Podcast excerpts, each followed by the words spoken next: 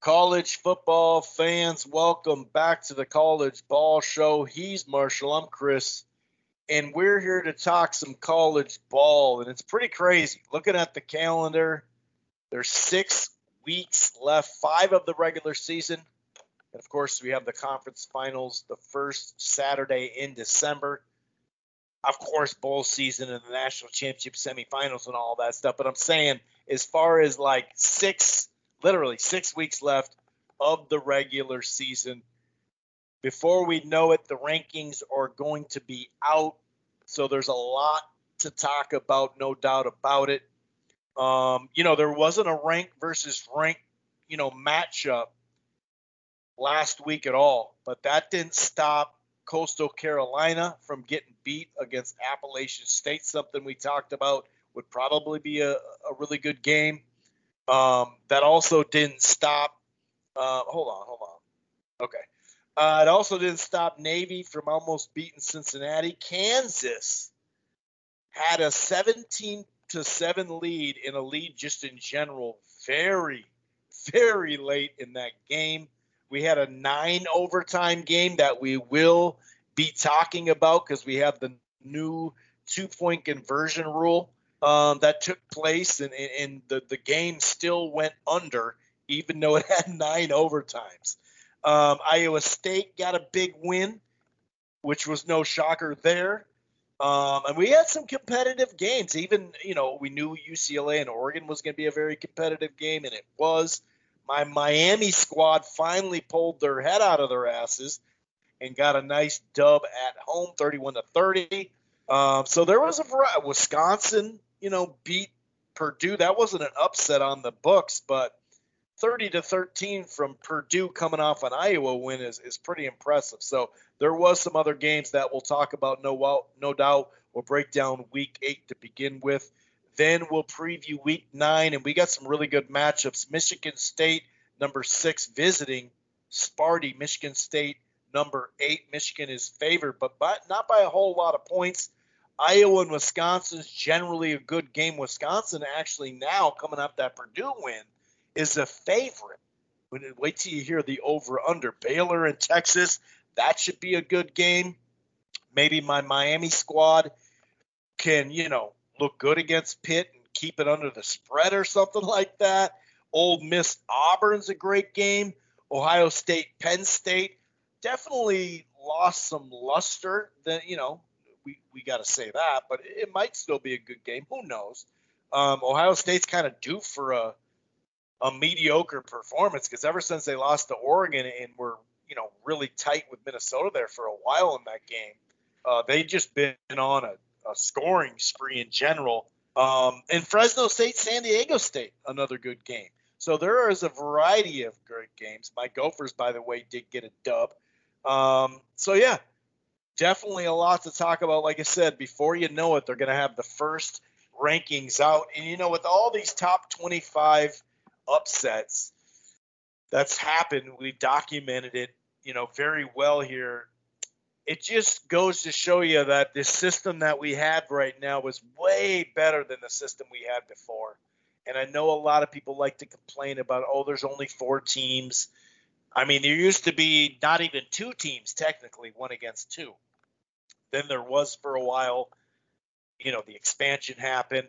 People are talking expansion. Let's hope it doesn't go over eight, but you know, tw- I just have it in my head it's going to be 12, unfortunately. But um, this year's wide open, and that just goes to show you that putting out the rankings after you know a good two months plus is is just so much smarter. So you can really see the resumes, um, and even you know a team that's unbeaten and a team that has one loss. Well, if that one loss team played a you know a better schedule, you can't necessarily fault that either. So it, it, it's really showing up. I mean, it's obviously better than the AP poll at the beginning of the year.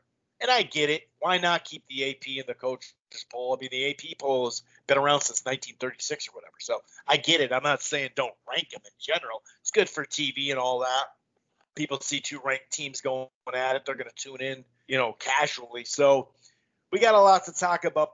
before we do, if this is your first time listening to the College Ball Show, welcome. It streams live right here on blogtalkradio.com forward slash rope a dope radio. You don't have to go to Blog Talk and rope a dope. Download the show there or listen to the browser if you don't want to. You can find this here college ball show on the Rope Dope Radio podcast platform on Apple Podcast, iHeartRadio, Player FM, TuneIn, Stitcher, Spreaker, almost across the board. We're also part of the Grueling Truth Sports Podcast Network. While you're at it, why don't you head on over to thegruelingtruth.com? And one more thing, if you're thinking about cutting the cord, or you have, you're not quite happy, I got something for you. It's called DirecTV Stream. The prices start as low as $69.99 a month. The best of live TV and on demand. No annual contract, no hidden fees. If you upgrade to the Choice or Ultimate package, it gives you three free months, I almost said years, of HBO Max. Plus, you get to enjoy regional sports networks uh, with no additional fees, which is a big thing if you look around uh, the cable network, uh, you know, landscape right now. And also, if you go to all the way up to the Premier package, that gives you Showtime in HBO Max included. That's DirecTV Stream. Okay, I'm going to go ahead and bring in my co-host Marshall. That was a little bit longer of a intro than normal, so I'm going to let him catch up and say some stuff here. But what's going on, Marshall? How you doing? You know, for for not having ranked versus ranked on paper last week college football once again just proves it's the best regular season out of all the team sports. It did. Um, there was definitely. Um, I'm trying to figure out the word to use when I was watching Oklahoma play Kansas. Uh, it was definitely a, an interesting weekend, I guess, um, because I was at a basketball. Uh, we had practice in the morning then we had a little bit of a coach's clinic.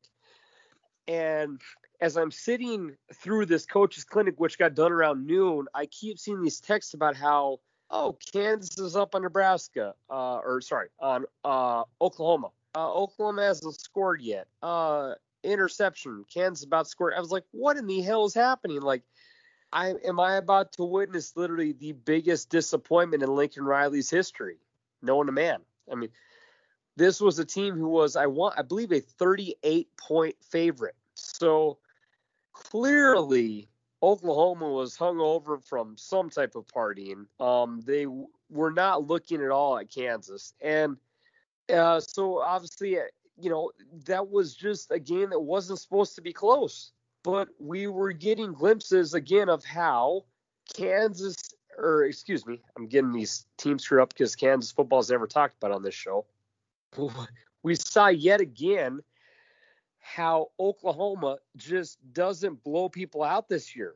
Now, again, they're winning games 100%. They have a very nice record. But almost every single game, besides their um, massive blowout to Western Carolina, has been good either club one too, pos- by the way. Good club, very good club. They want you. Sooners fans want you to know that. Sure, yeah. So, um, besides whooping on Western Carolina, who is an FCS, uh, CS. um, you beat Tulane by five, Nebraska by seven. Tulane's one and by, six too. Sorry, I keep and, cutting you off. Yeah, They're one no, and six. Tulane. It's fair. You beat West Virginia by three. You beat K State by six. You had a walk-off touchdown in a tie game versus Texas. You I, okay? You beat TCU by 52 to 31, whatever. Okay, and you beat Kansas pretty much with a, a, uh, a touchdown near the end to make it a two score game. So their record shows are 8 and 0, Chris, but by no means are they an impressive 8 and 0. Um, and if not, so in this game, again, which no one expected to be close, it was. Um, it was 10 to 0 at half. So Lincoln Riley's offense was shut out in the first half. And of course, you would expect Oklahoma to bounce back in the uh, second half, and they did. They scored 35 points, but they were trying to ice out the game, and they ended up. And you saw actually one of the most heads up, remarkable plays by that young quarterback Caleb Williams I've ever seen. Um, it was Kansas was pretty much trying to make a, I believe it was a, a fourth down stop, and the so basically um, Oklahoma kind of ran like a they hand the ball to the running back, and then kind of ran like an off tackle to the right side, kind of like a, a, a sweep or a zone run.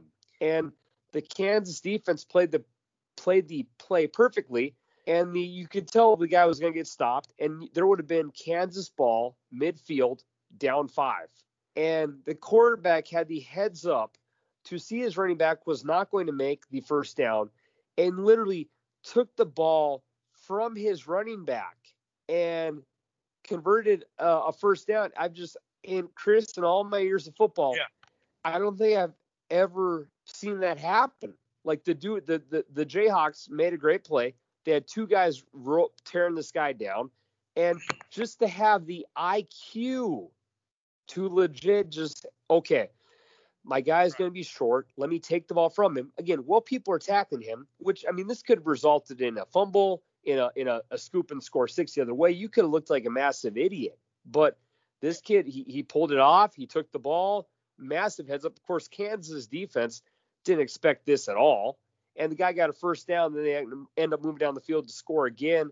So it turned into kind of a, a little bigger uh, of a win than you thought. But dude, I mean, first of all, props to Kansas for playing hard. Like you, you, it's hard to get up for games when you're one and five, and you you got up and you challenged your rival. Um, but what a what a heads up again. I, I I mean, you and I have probably watched a combined I don't know over 2,000 hours of football in our life for the the sport guys we are. I don't think I've ever seen that play happen in college or pro ever. That was just and and Chris in my head I was like, well, it's a fourth down, and he he took the ball. I was like in my head I'm like is that like an illegal forward handoff? It, it, in my head, I was like, they, even the refs had to review it because they're like, right. um, is that is, is that process allowed to occur? And it was. But uh, credits Caleb Williams. You came in for a cold rattler. You won against Texas. Took care of TCU. You made this play. That dude is making quite a name for himself, Chris. Yeah, and you know he was forcing the ball deep early uh, in the game, which you know that happens. It happens to guys that have had a lot of playing experience. It also happens to young guys that have kind of hit the ground running, like literally. Um, he was really awesome through his first couple starts. So he he kind of had a rough start to begin with. He threw this deep ball that was like you could see the the the running back was open for a first down, but he made some mistakes. That was a hell of a play. I'll say this: the only play that I've seen like it is uh, Ed Reed at Miami. Um, Miami's up in the game. It was during their national championship season. Miami's up in the or wait, maybe it was the repeat year that they they actually won it, but they didn't win it against Ohio State. I can't remember which one it was. I, I can't remember. Anyway, Boston College, they're up by a score or, or something like that. Uh, Miami is. Boston College is, is is you know getting close to the end zone and there's a tip ball in this Miami. Um, I think it was a lineman caught it, and he's about to go down. And Ed Reed stripped the ball from him, stumbled away, and ran for a touchdown. So that's the only thing I can really compare it to um, for being that clutch of a play. And like you said, that heads up of a play, and that ultimately did help him, you know, in general. But dude, so you're right. It would have been so. It would have been as far as FBS teams playing each other. It would have been the biggest, plus 39. Um, and that would have been the second biggest overall because Howard, as a 45 point underdog in 2017, beat UNLV. That's the biggest one. Now, the second one, which it would have beaten, is a 30 half, 38 and a half point spread that's when Stanford beat USC. I had to say it. I apologize. I, I Syrac- expected it. I thought Syracuse, Syracuse beat Louisville as a 36 and a half point uh, underdog too, but that they were up 17 to 14 heading into the fourth quarter. And another funny thing is, sometime I think around half or something like like after half, Oh yeah, it was it was they were up 17 to 7 in the third quarter. They literally said, "Look at there's they, they announced on Kansas Radio Network that the, the the gates are open. Come on in for the second half. We don't care that you you don't have any tickets. Come on in, fill the stadium." So I thought that was actually pretty cool. And I'm sure, you know, if I was, especially, you know, if I was close to the stadium or, or when you're younger, you're like, yeah, why not? Let's do it, you know. So yeah. they actually stormed in there. I thought that was a pretty cool thing, uh, you know, for them to do, and that it shows you where they're at as a program too. When they're like, hey, dude, this could be a huge upset. Do you want to witness it? And yeah, man, I mean, Oklahoma got you know slipped by, got leapfrogged by Bama. People are freaking out, and and obviously we're talking about the AP poll, which actually doesn't you know, technically count, but they are just barely skimming by. Um, they just they weren't playing good at all, like you mentioned. Um, they gave up, you know, I mean, a lot of yards early, especially on the ground. Um, and, and yeah, man, they're they're snaking by, sneaking by, but it's it's you know they still got some good games on the good teams on their schedule and, and I just don't know, you know, if they can actually make it through. I really don't know. Speaking of, you know, speak speaking of Iowa State and Oklahoma State and all, you know, those are games. Oklahoma State, uh, you know, maybe because they're not unbeaten, all of a sudden could get some pride going and all that, and, and have nothing to lose in that game.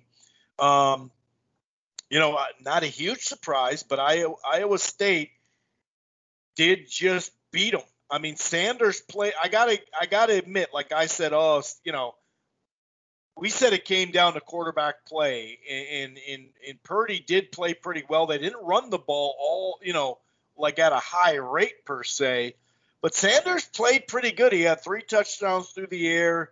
Um, it was a competitive game, obviously.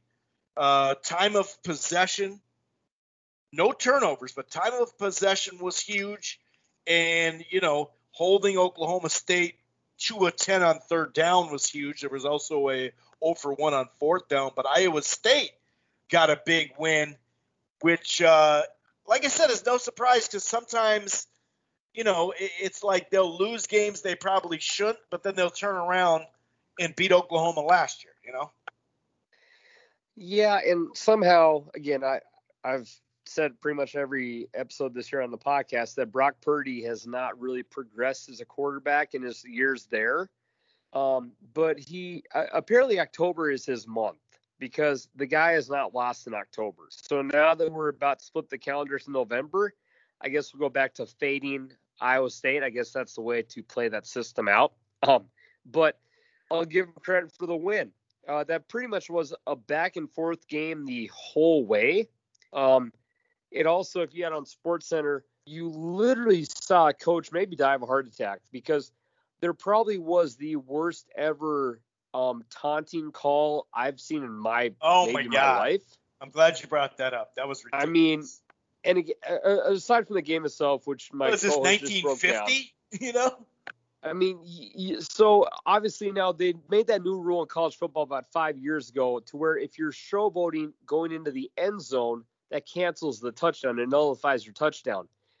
Basically, to to what my eyes have, and I, I believe I have pretty good vision at this time in my life, a guy did about a Deion Sanders did like a a small like high step for like two to three yards, like kicked his feet up a little bit, kind of like a little gallop of a high step at best. And on like the five yard line, just did a little like Deion prime time, like mini half stride up.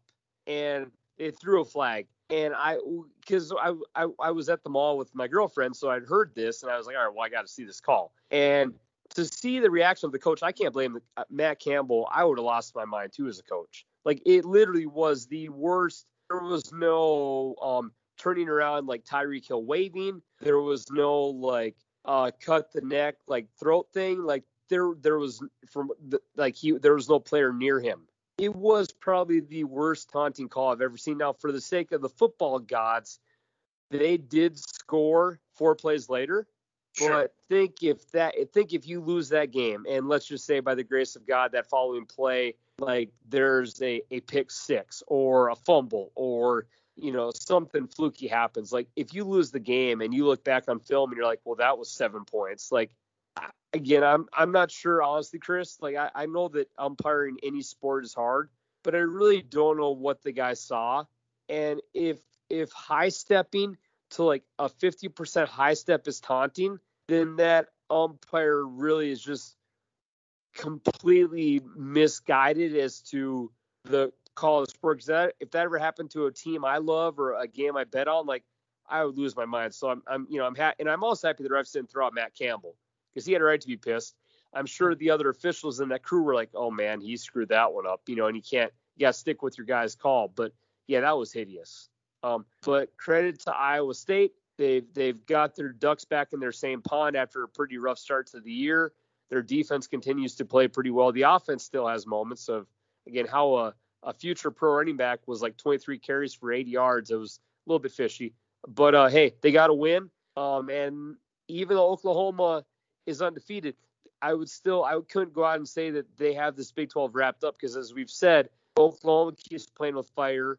Um, and there's other teams in this conference that could still find a way to win it or make the Big 12 title game a very very interesting uh, matchup. Yeah, in Oklahoma they have uh, Texas Tech, but then they have Baylor ranked. They have um, Iowa State ranked, and then Oklahoma State. That's how they're they're closing down the regular season. So, yeah, to your point, you made a good one. It, it's it's still wide open. It really is. Uh, it doesn't seem like that or whatever, but it is. It is. And they still have the conference final, which you know, like you mentioned, they didn't have that a little while ago. But you know, this season might be a prime example of why they need it. So there's some other games that we'll talk about recap recapping, you know, this week, but let's just get to the elephant in the room. Penn State, Illinois. Illinois beats Penn State in a nine overtime game, right? 20 to 18, nine overtime game. And it's still, the, the over under was 45.5, and it still went under um, which is just ridiculous. Uh, but obviously, we know why. Um, you know, it was a tie ball game, obviously going into overtime. Both teams kicked field goals twice 13 13, um, or it was 16 to 16. And then it goes into, you know, it goes right into two point conversions. And this is the new rule that we're not used to just yet. And so it catches you by surprise because you're like, now, wait a second, what?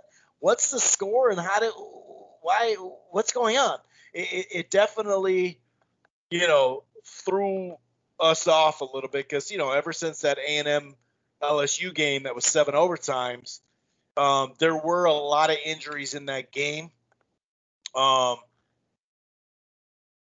you know, obviously football is a physical game. Technically, Clifford got banged up in this game, couldn't move all that well in overtime. So you know, you're never going to, li- you know, that you can limit the injury. So I get some of that, but uh, they went right to the two point conversions, and I think it was on both sides like eight or ten attempts that they failed. And it's funny because if you look at the two point conversion, you know, it's actually not as easy as people would think on the surface. And like the conversion rate is not like you know 90% or something like that or 88% or you know what i mean it's actually not crazy high so um i get what they're doing here marshall but it just feels like there's got to be somewhere in between rather than because it's starting to feel like the hockey regular season after an overtime and then you just go to a shootout or or same with football soccer here in the states and i don't like to decide something like that, especially, you know, we talk about the NFL only having 17 games. Well, obviously it's shrunk here, and, and it literally there's six weeks left of the regular season. So there's got it feels like there's got to be a halfway point someplace in there. Yeah, and I'm not sure again what the answer is, but just seeing teams um you you'll go like four overtimes in a row and either team makes a two point conversion like maybe you deserve a tie if you can't you know if you're going to go that many times in a row without scoring um i know we were talking before the show maybe after the first two overtimes if you're tied up and again i'm, I'm all for making the game a little bit shorter for prevention of injuries and whatnot but maybe have everyone start on the 10 like at least then you're still having a, a football concept not just going from the two and you're you're shortening down the time frame, but you're still keeping together um, just kind of the main gist of the sport itself. So I'm with you. I think to see nine overtimes and to see like seven of those nine overtimes result in no points, it's like, well, that that just doesn't sound like football. And there's one thing I do love about college football is that it, it the setup itself is a, a beautiful thing where you, both teams are on 25 and you know you're hoping to win the coin toss and go on defense first. Like I love the college football overtime itself. So I yeah, the just to see nine overtimes and see all the goose eggs, it's like well, uh, that that that ain't that cool. And I pick just, it so, up yeah, at the 10 maybe, shorten the field, give them four downs. Yeah. uh, you know, something somewhere yeah, in between. Yeah, somewhere in between, or maybe like I was telling you, also maybe uh, bump back the extra points. Like maybe you got to kick an extra point, but the extra points from from 40 yards away. From the pro range. Um, there's there's no because I I promise you this there will never be nine overtime games in college football. If you want to trot these kids out and have them make 40 yard kicks, oh there'd be there would be shanks left and right. So yeah, um, but for the game itself, like Penn State, like what happened? Like you know the, the uh, that was a game you were around I believe a 12 to 13 point favorite. Um, Illinois' coach Bielema, I guess, it worked out to be a positive, but he like blasted his team like big time, like literally called out his players like over the top. I guess he got a response from them, but that definitely was a, a poor performance against an Illinois team who's had a couple moments, Chris, of some positives throughout the season, but they're nothing really to brag about. So that was definitely a, a letdown spot for them. And I'm not saying Penn State was going go, to go on to win the title this year or anything, but um, that was definitely an upset. Um, and I guess whatever uh, coach speak was used was uh, spun in the right direction for um, for Illinois to bounce back and win that game. Um, speaking of coaching, I just want to get to this quickly because I, I sadly suffered through this, Chris. I, I'm not sure if you saw it but I was watching the uh, Colorado State uh, game on Thursday night, this past Thursday night, and it was a game I, I live bet Colorado State to win, and they were playing Utah State. And with the uh, Colorado State was down two uh, after forcing the punt with like about a minute to go. They started moving down the field. I'm thinking, okay, let's get a let's get a game-winning field goal, and I'll walk out the door happy and win some money. Um, so at there it was uh it was fourth down and they converted a nice a nice pass over the middle. It was like fourth and twelve. They make a nice play, and there was about 13 seconds to go, Chris. Okay, so you you get a first down. They're on you're on like the 25 yard line. You have like 13 seconds to go. You have no timeouts. Okay, now what in your mind would you expect to see your team do if there's 13 seconds left? You have no timeouts and you're on the 25. What do you think a regular team would do in that situation? I would punt. okay. Uh, what would your other team do if you're down two with 12 seconds to go and you're on the 25, getting ready to score? Well, what what does football Down logic tell you, two. my friend? I'd say kick a field goal. Sure, but now would you would you rush the field goal team out onto the field, or would you spike the ball and then just kind of get them out there with the 40 second clock? I would spike it so then you could not have to run out there and have to, as you see, like six players running to the sidelines, and and right then and there, that should have told you, hey, this isn't, this is kind of rushing it, Oh, so what? So they literally the quarterback. especially in college. Un- Especially in college, we're not dealing with, you know, it's bad enough at NFL kickers, but college is a whole different, you know, cup of tea. So the quarterback is under center. You can see that he wants to spike the effing ball, but linemen are switching places. So Yeah, you can't do it. It'll be a penalty, he- he- which knocks you back.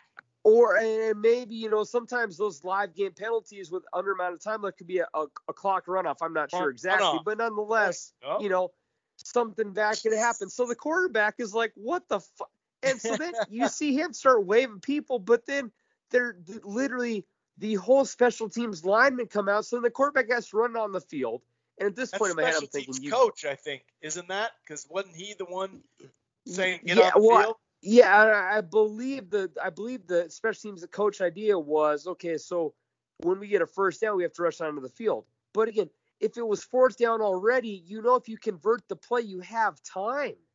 Right. So they rush onto the field, and of course, in my head, I'm thinking, you got to be effing kidding me. And you just knew the kicker was, you knew the kicker was gonna miss it because he never really had time to get set. Yeah. So they'd rushed him out there. And again, I think this had to be, it was around like a 38 to 42 yard kick, like easily makeable. But of course, they rushed, they'd rush the line out there. They'd finally get set. They snap the ball, and the kicker shanks it, and I, I lose my bet. And I was just like, so I, I literally text my boys, and I was like, okay, so you, you're not gonna believe what just happened. Um, so yeah, that that one was a that one was a, a tough one. Um, that's just very and again, well, hell, I live in Dallas. The Dallas Cowboys maybe have the worst clock management coach in the NFL. So I know that there's a lot of coaches who get paid more money than Colorado State does. That screw up too. But yeah, when your quarterback's about to spike the ball, I'm like, all right, cool. And all of a sudden I see this chaos. I'm like, oh, F me. And it, it of course, he missed it. So that was my uh, rant for the week and uh, what was a very, very poorly planned uh, special teams play.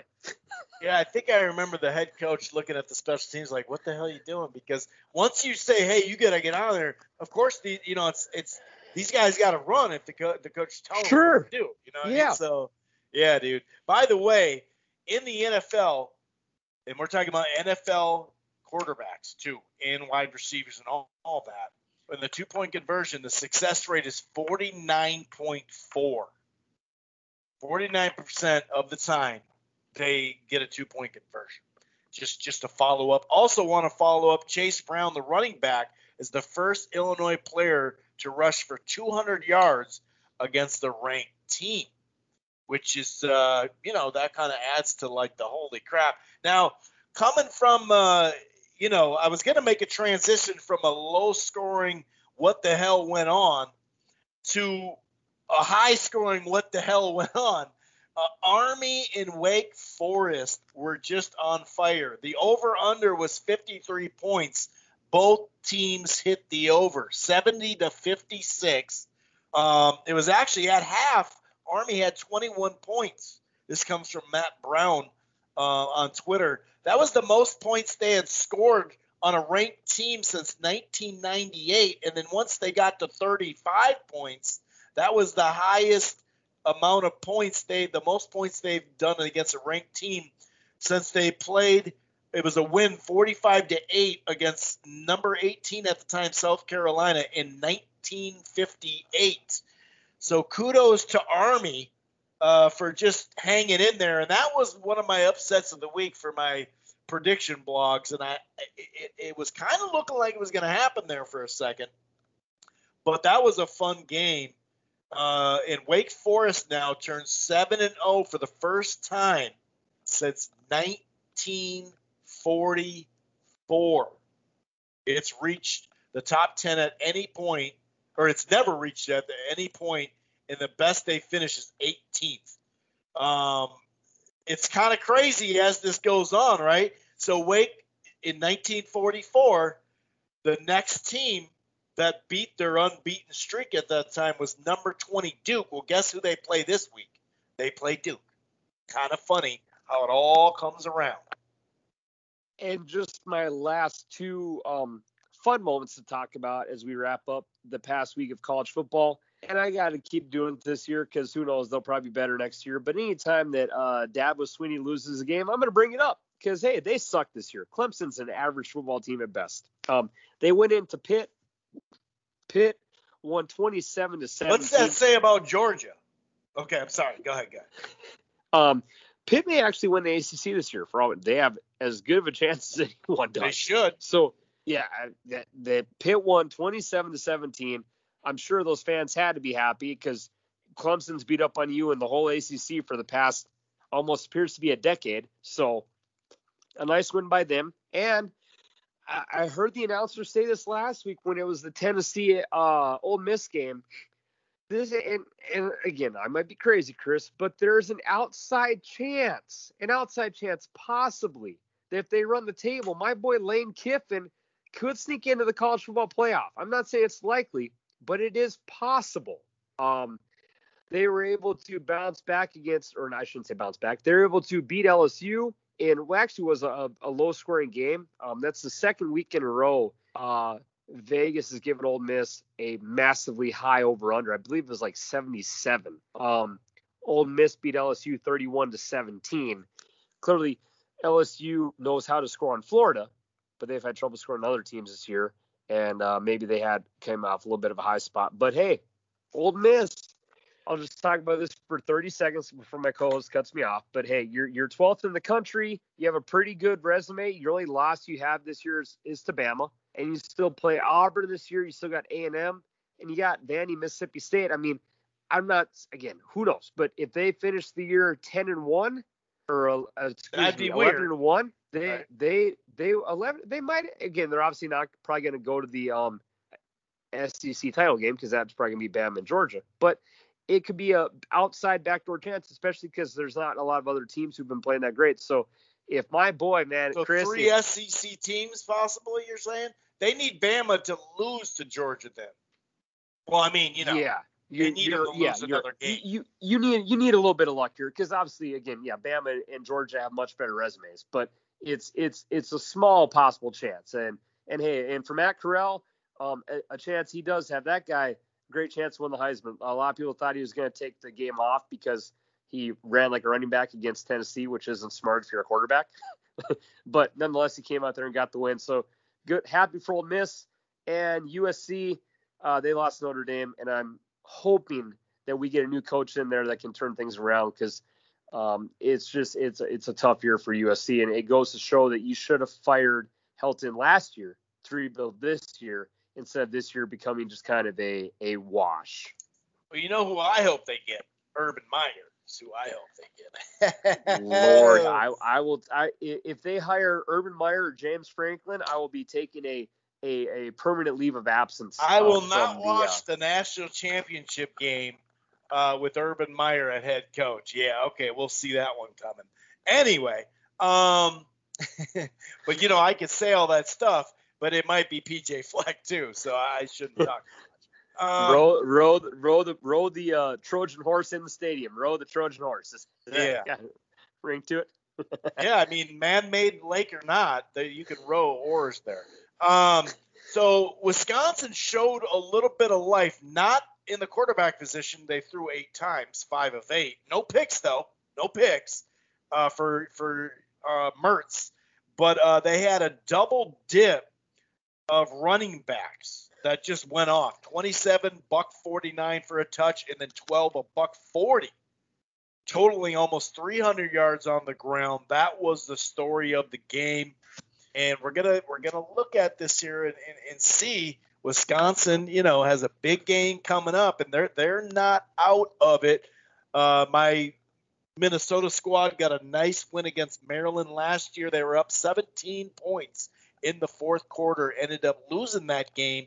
That's also the time they didn't have a kicker because two two of the the number one and number two kickers had COVID, and the third kicker, who's like a walk on, had a hamstring issue, so he could only kick like 20 yarders. He could barely kick off. It was horrendous. Uh, but they ended up, you know, doing really well in running the crap out of the ball as well. With you know, they have their top two running backs out now, so we're starting to see some of this youth come alive in, in the depth on the squad. Appalachian State uh, beat, you know, a, a very, very solid Coastal Carolina squad. They they put up 575 total yards, 347 through the air, and 228 at 5.6 a clip. Um, so that that was a nice win, and we looked at that one and say, hey, Appalachian State's pretty good. They're not that bad. That they're pretty solid, and they've had a solid, uh, you know, uh, program for a while, even before they they moved up. So that was a, a, a big upset, uh, a fairly sizable upset, I should say. Um, you know, uh, USC actually hung around with Notre Dame, couldn't quite get it. Wake Forest, though, going back to that game, 70 points. They had the ball for like not even 18 minutes, and they put up 70 points. They had like 480 some odd yards passing, and it was just the opposite for Army. They had like 400 yards rushing. It was pretty crazy. Like I said, Miami showing a little life in a close game finally. There was some pressure from the AD saying, hey, he's got to win some more games or he's going to be out another potential opening Um, you know, for for my guy Flex. So hopefully that doesn't happen. Like you said, Pitt is really putting it in high gear, and the crafty, crappy pick of the week came through. We'll talk yes, about sir. that. We always close the show with that. We're five and three after back-to-back losses. Started out hot, four and one with three in a row. That home team thing is just literally. I think if if if if the home team was just picked every time, it'd be it'd be an undefeated record. But it's five and three maybe this will be the road team week. I don't know. I got to see which one you pick. And I would like to thank the uh, Instagram model I saw in the alumni battles to make me pick South Florida. I think convince you over the edge too. So whoever you are, that professional golfer model, uh, thank you for helping us out in our pick of the week. For week nine, we have a variety of interesting matchups. Michigan and Michigan State. Michigan State's been sneaking by a lot of squads. We'll see. You know, and we'll also see how good they are, but we'll also see Michigan, you know, the quarterback.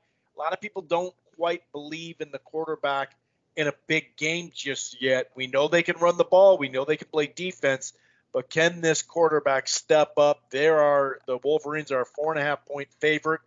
Um, another rank versus rank, Ole Miss at Auburn.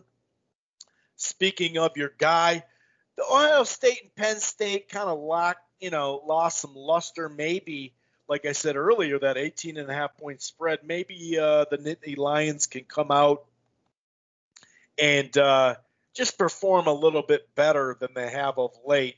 But we'll see how banged up their quarterback is. He kind of, kind of, you know, if, if Clifford's not there, they definitely don't look as good. Um, and also another game, Iowa, Wisconsin, Texas at Baylor. Baylor's only a three point favorite we got some good games here. What do you think of this? Um, well, let's kind of double it up. The Michigan State, let's do the two ranked teams. Michigan State and, and Michigan, uh, you know, going head to head. That's at 11 o'clock Central at Fox. And then we'll go number 10, Ole Miss, at number 18, Auburn. I think for um, Michigan State, Michigan, I got to take um, Michigan.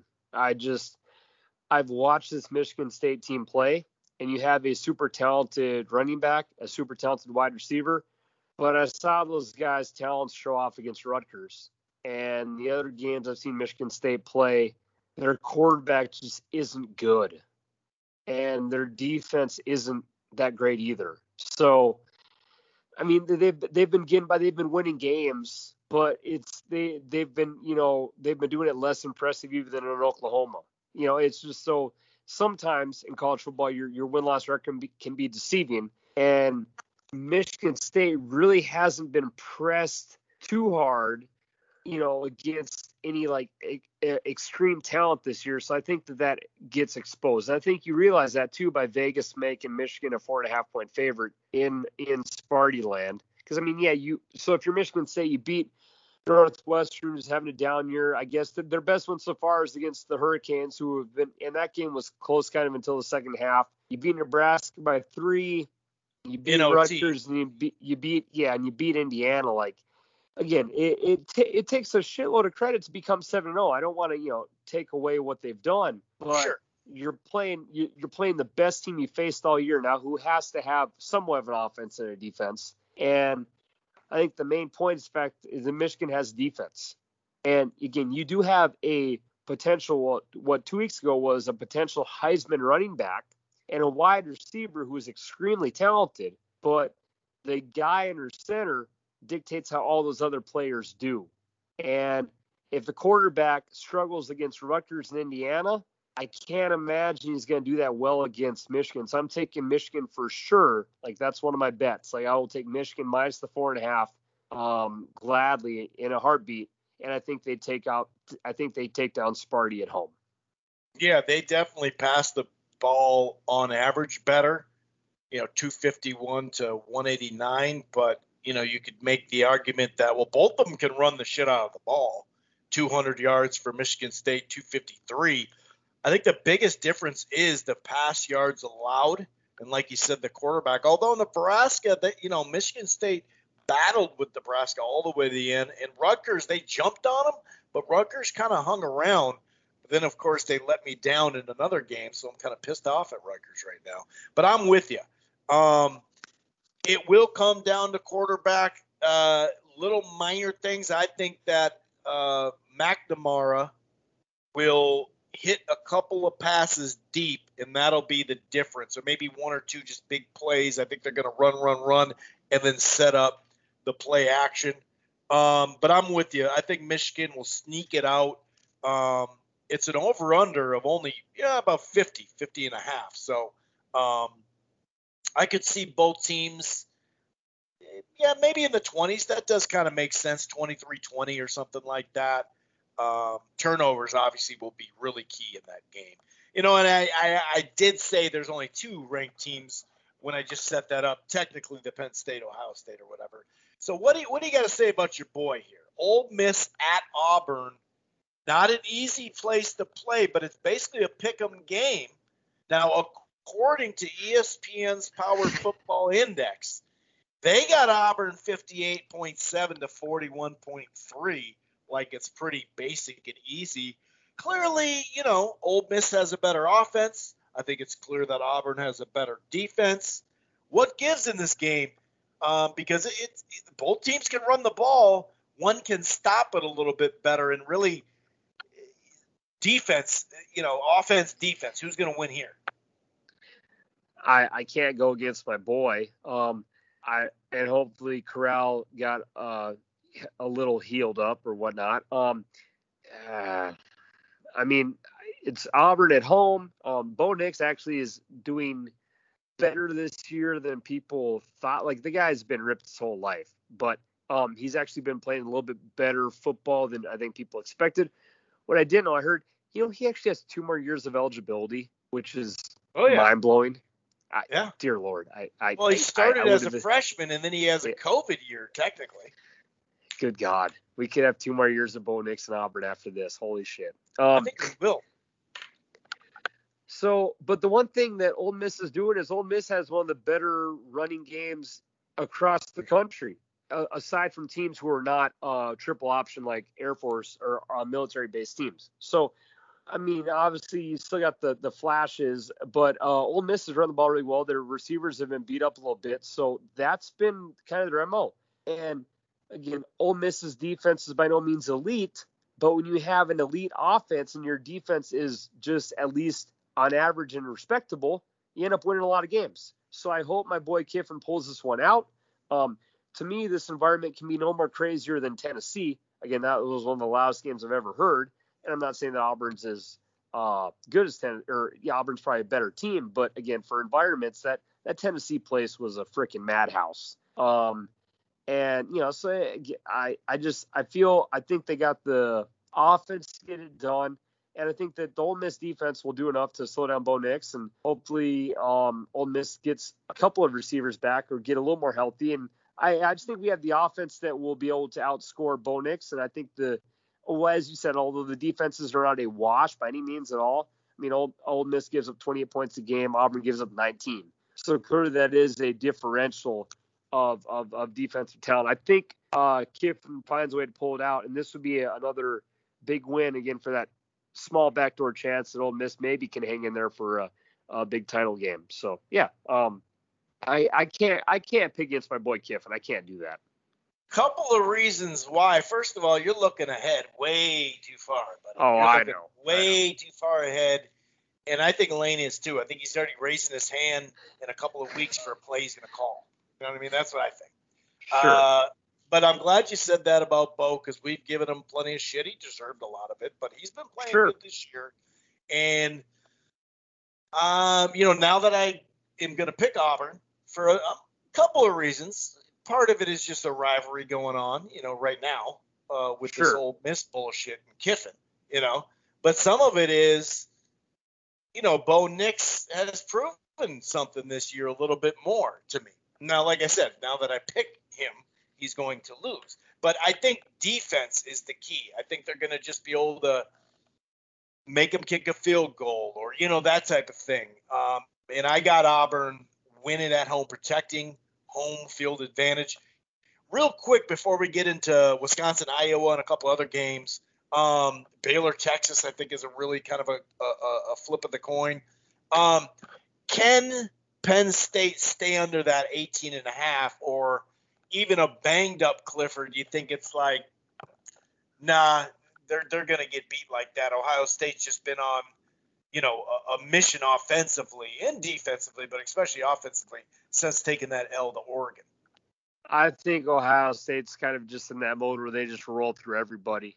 Um, normally Penn State though does play them pretty tight. I mean that normally always is kind of like a fun seven o'clock ABC um, whiteout Penn State game.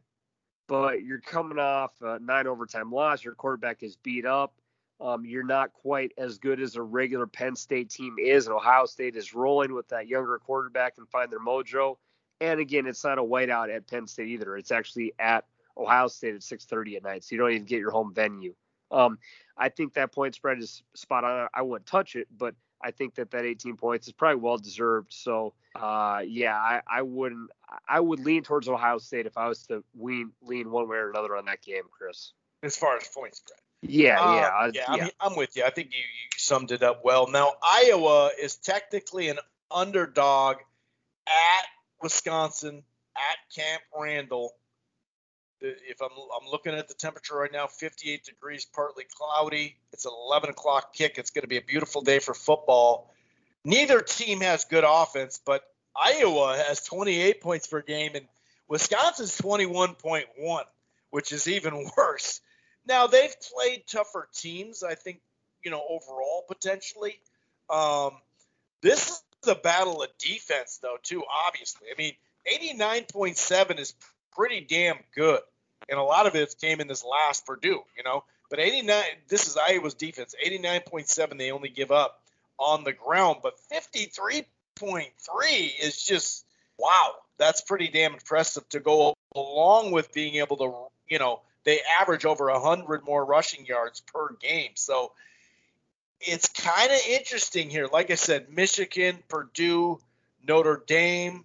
There was another game earlier in the year so just barely of late, I would say, um, and, and they did get a break in that Penn State game that Clifford got hurt.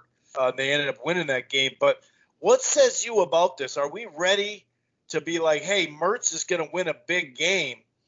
Um, because, like I said, he only threw the ball like nine times last week. Oh God. Uh, this is a coin flip, dude. Yes, yeah, because both these quarterbacks aren't that good. Both these defenses are pretty good. Um, I'm gonna lean Iowa just because I think they'll be obviously focused and pissed off off of that. Oh, God, dear Lord, this is holy sh. I. This is rough. Yeah, both both these defenses are elite. Both the quarterbacks suck. Um, neither team has a true breakout stud wide receiver. Both have these running backs. This, this is a true coin flip. Um, but I, oh God, I, I, it's hard for me to say, Chris, that either Petras or Mertz is better than each other because they both are not good. Uh, I will take. That's not a ringing endorsement. I will take Iowa just because their defense has forced more turnovers this year than Wisconsin. Yes. And so I and I and I think just barely by the lesser of two evils, I think Petras is maybe a little yeah, I don't even know. The I don't know. I'm taking Iowa to win. Both these quarterbacks are trash, but Iowa's defense will force more turnovers than Wisconsin's defense, and Iowa's pissed off off their um embarrassing loss to Purdue. So I would yes. gladly take Iowa plus three, and that I'm done talking about that game. I'm picking Iowa too. I'm going under the 36 and a half points. The over under set. I'm going under. I'm going under. It's a nice day out, but I'm going under. Um, I think they'll be pissed off. Plus, I'm willing it to happen because I need Iowa as a Minnesota Gopher fan. I need Iowa to beat Wisconsin, so Wisconsin will have three losses, right? And that will knock them down a notch because right now it's three and one Iowa in Minnesota in that western side of the Big Ten. So therefore, then if we could beat Iowa in a few weeks, as long as they get by Northwestern Illinois, which is you know you still got to play those games, especially in Illinois. Um, then you, then it, it it won't. It, if Wisconsin wins, they'd have to beat Iowa and Wisconsin, which is not easy to do when we're talking rivalries and all that. But yeah, I'm going under, which is already a crazy, crazy low one. I'm actually going to pick Texas in the upset to beat Baylor on the road. They're four and three. This is the time where Texas just says, "Up, oh, gotcha," and and they beat them uh, in a coin flip game because it's only three point. You know, it's a it's the same kickoff time on ABC as that Iowa Wisconsin. I'm going Texas over um, Baylor. I'm also going to go. Um, uh, I'm gonna go. I'm, I'm, thinking about. I'm looking at that Fresno State, San Diego State on the road. Fresno. I think they may pull the upset. Don't be shocked if Virginia, as a two and a half point favorite to BYU, pulls an upset there on the road. Oh wow, SMU Houston. I thought this was next week. This schedule is pretty damn bomb here, dude. What, what are your thoughts on the games I talked about, and also maybe a couple other before we get to the crafty crappy pick of the week. We got some time though, because like I said, there is some damn good games flying under the radar. Houston, I've never liked Dana Holgorsen. I bet against the guy when he was at West Virginia. I don't think he's a great coach at all. I mean, I know the team's okay this year, but anytime I can pick against him in a close game, I will. So I will take SMU just based off I just I don't I don't ever pick Houston because they're a coach. So I'm going to take SMU to win, but that is a huge game for that American Conference. Um, SMU is seven and zero oh and ranked 19th. Houston is six and one at home, and it's a one point uh, Houston spread. So that that should be a, a, you're right a very fun game to watch. I feel like that would be on a Thursday or Friday. They've been doing a lot of those um, American weeknight games, but that's six o'clock on Saturday. So Chris, you're right. That's a that should be a, a tremendous game. Um, speaking of close spreads. Uh, Kentucky, uh, who again you upset Florida, you had you got your butt kicked against Georgia. Um, Kentucky's a one and a half point favorite at Mississippi State. That's another good six o'clock game, and I would lean towards Kentucky. Um, this whole year, Mike Leach is just his team has not played that well. I know they're four and three, but if you just look at uh, almost the whole resume of Mississippi State, it's not been consistent. Uh, and you're playing a Kentucky team who's kind of a ground and pound. And Mississippi State, I feel that he's still trying to get his his West Coast offense over here. So I would lean towards Kentucky. I think that's a really great value for Kentucky minus one and a half. I agree. And uh, what about that? Don't duck that Texas Baylor game. Oh, oh, I, again, I, uh, that year I I hate to ever pick Texas because I'm obviously not a pro Texas fan, but I feel that is the whole again, Texas's offense has been playing good. We're still really not that sure about Baylor. Um, and again, I don't think Vegas is either because you're only making Baylor minus three at home to a Texas team who's had a uh, who had back-to-back losses that were pretty painful. Um, see, I I think I think the the Vegas number, Chris, tells you to pick Texas. Um, I mean, look at Baylor Harris Melo. You beat Texas State. You beat Texas Southern. You beat KU. Okay, you did beat Iowa State by two. Okay, but that, yep. is, that was before October. Um, you lost to Oklahoma State. You beat West Virginia, and beat BYU. So I get actually they have had their they've they've had their ups and downs. That's fair. You know, I, I actually I can't really I can't discredit Iowa State's win and BYU win. Those are impressive wins. Um, but again, I feel that if this team was more impressive, they would be getting more than just a regular can regular generic home price favorite. So yeah, right. I, I could see this being this is the week where Texas gets all their stuff back together and again Baylor, yeah, I'm just I, am still I guess not entirely convinced on them. So I, I would I would never bet Texas, but I would lean towards them to pull off a victory um, in this match, my friend. Yes, I'll, I'll agree with you on that. I, even though I hate saying or ever picking Texas, I will follow that idea for this week and probably this week only. And the Pac 12 is like, have a great week, stink up the joint the next week. UCLA, Utah. Utah comes out with a big game, then they'll lose. They're four and three. Like that's a pick 'em game. I know it's six and a half points at Utah, and they're tough to beat. I do think they'll win, but UCLA could make that thing pretty damn tight down the stretch.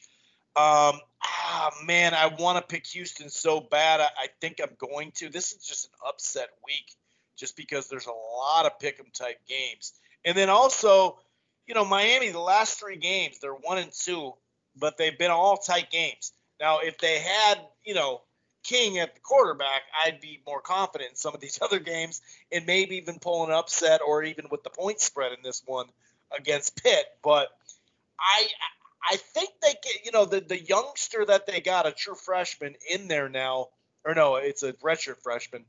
He actually looked good this week, um, and you can see why they recruited him. He's a good player and all that. But, you know, obviously we, we had our boy King, who was, uh, you know, like a dark horse Heisman at the beginning of the year. And uh, so I'm not that confident there, but the nine point spread, just because they've been playing teams close – they could somehow do it. Miami's defense has kind of fallen apart too this year. It's been a rough year for them. So I'm not that confident. Plus, I've been picking all these damn upsets.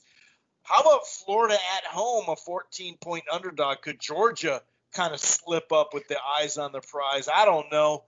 Um, any other games that you'd like to talk about uh, before we get to the crafty, crappy pick of the week? I I don't think that uh, Georgia's going to slip up. I mean, we've seen this Florida defense get absolutely gashed by LSU. So I just. Well, I mean, slip up and loot and win the game, but under the oh, yeah, not, not lose, I, not lose. Yeah, you, you're right. But even that, I, I wouldn't go. I mean, Georgia, they have the best defense in the country. You're playing, and they've appeared to be focused this whole time. They have two quarterbacks that can both work for them. I, I just, I would, I would lean towards Georgia. I just think that that team is playing too well to take a Florida team who, again, has really not shown us much this year. Um, maybe that that loss to Alabama, which they thought they had, was crippling, right. and they just haven't quite been the same team since, which could have occurred because yeah, you just really haven't got that. Yeah, it just hasn't quite been the same. Um, and speaking of a letdown moment, uh, Iowa State, we did just talk about. They go to West Virginia and they're a seven point favorite at West Virginia. That seems too high to me. That uh, seems high. Yeah. Yeah. So that's saying about ten points right there. Yeah, yeah that that's I yeah no I, I, ain't touching that one. That that that that might be a, a, little too much love for Iowa State, who has to again and Morgantown normally is a pretty normally pretty difficult place to play. Um, yeah, they're lively, that's for sure. And besides that, I think that's but that's you're right. That's actually a really nice slate of a ton of good games that are kind of well, yeah. Um, uh, I guess so. You're in for me at night. You got Ole Miss Auburn. That's at six o'clock, but also Kentucky Mississippi State is at six. Those are two great um, SEC games at the same time, along with SMU Houston. So uh, those are all three of those tip off at six. So that, that's a that's a great uh, end to the evening. Uh, just to look over, we've been getting pretty spoiled with uh, some nice, at least uh, one good game on Thursday or Friday. Uh, this this week it's not quite as no. enjoyable. No, because you get Troy, Coastal Carolina, Coastal Carolina. It seems that every team they play, they're like a 20 point favorite. Uh, South Florida, yeah. Th- this the midday week games aren't quite as fun. Um, oh, and looking for another point spread deal. Oh, I know Tulane's record is one in six, but the game is at Tulane. Cincinnati is a 24 and a half point favorite. I would definitely take Tulane. You know, I'm not saying they're going to win the game, but yeah, even though and even though their win loss record is shitty, Tulane is not a bad football team. They've had a pretty hard schedule. They've played a ton of teams close, and I would never give this Desmond Ridder, Cincinnati's quarterback, 25 points and feel confident betting that. I will take Tulane. If I miss it, I miss it. But that Tulane team should not be a 25 point favorite to a Cincinnati team who's good. I mean, they're number two. I'm not saying they're bad, but I don't think they'll win by 25 in Tulane. Tulane, they always they could yeah, be looking that, ahead too, you know. And it's an 11 o'clock kickoff. Like there's everything about that point spread screams way, way, way too high. So I would definitely, for my bet of the week, is take Tulane uh, with 25 points and just hope that they play like they normally do and they play people tight because that that point spread, in my opinion, is ridiculous. Yeah, I mean they they played SMU, Houston, Houston, Ole Miss, Oklahoma, a lot of offensive teams. So that that probably explains um, why they give up uh, 42 points a game. But I hear you. I hear you. I actually I think that's a good bet. Uh, you know, to to not lose by that much. All right, let's get on to the crafty, crappy pick of the week. All right. Well, I believe um, we're having a couple of people who are some newcomers to the show, which is always nice. We like to, we do have some alumni who appear very often. Uh, but out of all the games this week to pick, um, I'm giving you a um, Conference USA matchup. Uh, not on ESPN Plus, Chris. Not on ESPN Plus. It's on the CBS Sports Network. Uh, being played okay. at the SB Ballard Stadium in Norfolk, Virginia. The La Tech boys are traveling up to face Old Dominion. Um, La Tech is two and five with a one and two Conference USA record. Old Dominion is one and six with an 0 and three Conference USA record. The point spread is five, so it's a, it's a little high, but this literally was our our, our best bet today because I didn't want to use Rice for the fourth time this year.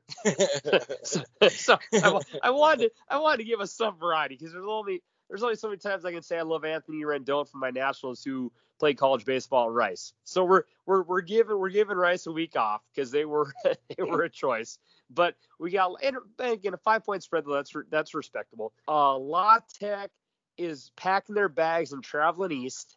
They're going to the East Coast in Norfolk, Virginia, playing an Old Dominion team who is probably looking forward to a win.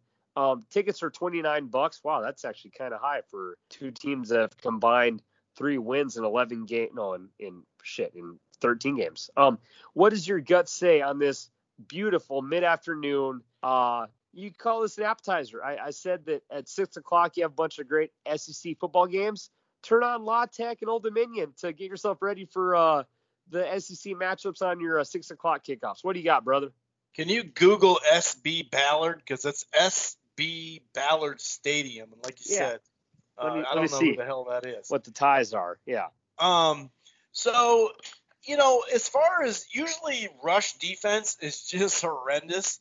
Don't get me wrong, giving up 150 on the ground's not great, but we've seen a lot worse. Now you can see that they, you know, uh, La Tech does give up almost 300 through the air. Uh, that is a major advantage, and it is kind of a run pass thing. Old Dominion, buck 70 on the ground, that's pretty solid. Uh, they're only averaging 23. They're giving up 31. Tech, a little bit better on offense, 26.6. Through the air, they get theirs, uh, almost double uh, Old Dominion. Um, but they're giving up 33. They're giving up a little bit more. Um, what I like about, okay, remember I said this. I said this earlier all year long. We're five and three in this puppy. Okay, had a three-game winning streak, back-to-back losses. It's five and three, all home games, all home teams, I should say. All all eight have been home teams, and every time I've picked the the out, outsider coming in, they've lost. Now something's gotta give. Okay, Marshall, something's gotta give. I'm slamming it. Okay, I'm slamming the table. I'm going with for two reasons. One, I just said, you know, there's got to be a road team that wins here. We're, we're you know, we're in week nine for Christ's sakes. And two, La Tech has a bunch of losses. I mean, this is the crafty, crappy pick of the week, but they barely lost to NC State. They barely lost to SMU. They barely lost to Mississippi State. So I'm going with the Louis, Louis, the Louisiana Tech Bulldogs. Are there a bunch of Bulldogs down there in Louisiana? I don't know. Um, but that's who I'm going with. La Tech to get us off the road schneid and move to six and three on the season, sir. Okay, so to and, and maybe I'm drunk and I don't realize it, but so who the hell question, is this guy?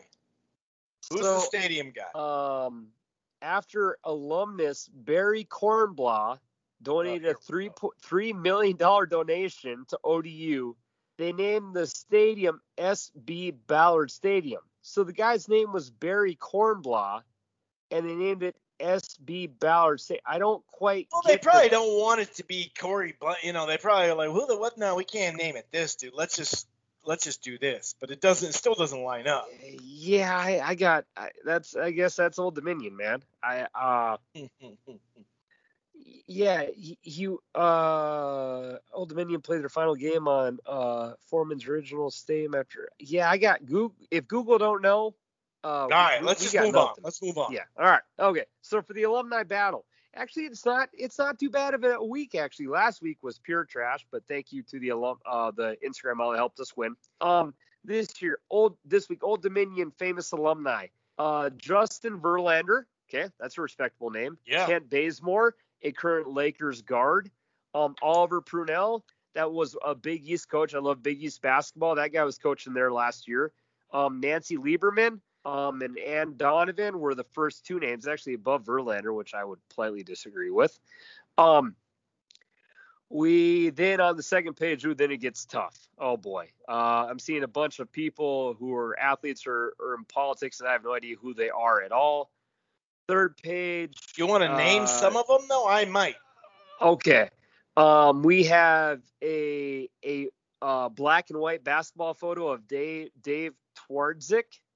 Uh, there is the a Jodi a Jodi Rell in politics at Thelma okay, Drake. You were right. You were right. Uh, yeah, it, ugh, it dropped. It dropped after the top three famous alumni. It dropped off fast.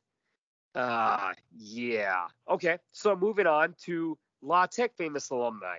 Uh, Terry Bradshaw, uh, Karl Malone, uh, Kix Kix Brooks from Brooks and Dunn, uh, Phil Robertson, the guy I believe from Duck Dynasty, uh, Paul Millsap, a, a, great NBA player, uh, Willie Roaf, who's a lineman, uh, Trace Atkins. They have they have a couple of really good country singers. Uh, Cheryl Ford, wow, PJ Brown, a former Miami Heat center. Uh, then a bunch of politicians who I do not know, and Tim Rattay. Uh, yeah, th- this definitely goes to La Tech. So hey, look at this again. Um, we're on the same side for alumni battle and your pick, and um, with that's what worked for us last week too, brother. So this is not scripted. This is just spur of the moment what we got. So I, I, like I like this. I'm taking La Tech. I'm going with you. I'm joining. Um, so yeah, let, let's get another get another dub in the crafty crap pick of the week. And on that note, thank you, thank you, thank you as always for listening. We appreciate the support. We're getting very close into the year where we start to where the wins and losses ratchet up because we'll soon start having uh, a political argument over who should be the top four. And in a year where we normally always have, well, you got to put in Bama, you got to put in uh, Clemson. We we don't got that this year. Bama is by no means a shoo in. I mean, it could be, but they lost to a quarterback who's a backup quarterback from Jimbo's team. So this year, I think it will be very interesting to see this Final Four and you know who is in the top six. Like it's going to be a little more entertaining than we're used to. So on that note, um, the the podcast will only get more fun and more dramatic as we go. So as always, stay safe, wear a mask if you have to. The boys are out tonight. Peace. With lucky landslots, you can get lucky just about anywhere. Dearly beloved, we are gathered here today to. Has anyone seen the bride and groom? Sorry, sorry, we're here. We were getting lucky in the limo and we lost track of time. No, Lucky Land Casino, with cash prizes that add up quicker than a guest registry. In that case, I pronounce you lucky. Play for free at LuckyLandSlots.com. Daily bonuses are waiting. No purchase necessary. Void where prohibited by law. 18 plus. Terms and conditions apply. See website for details.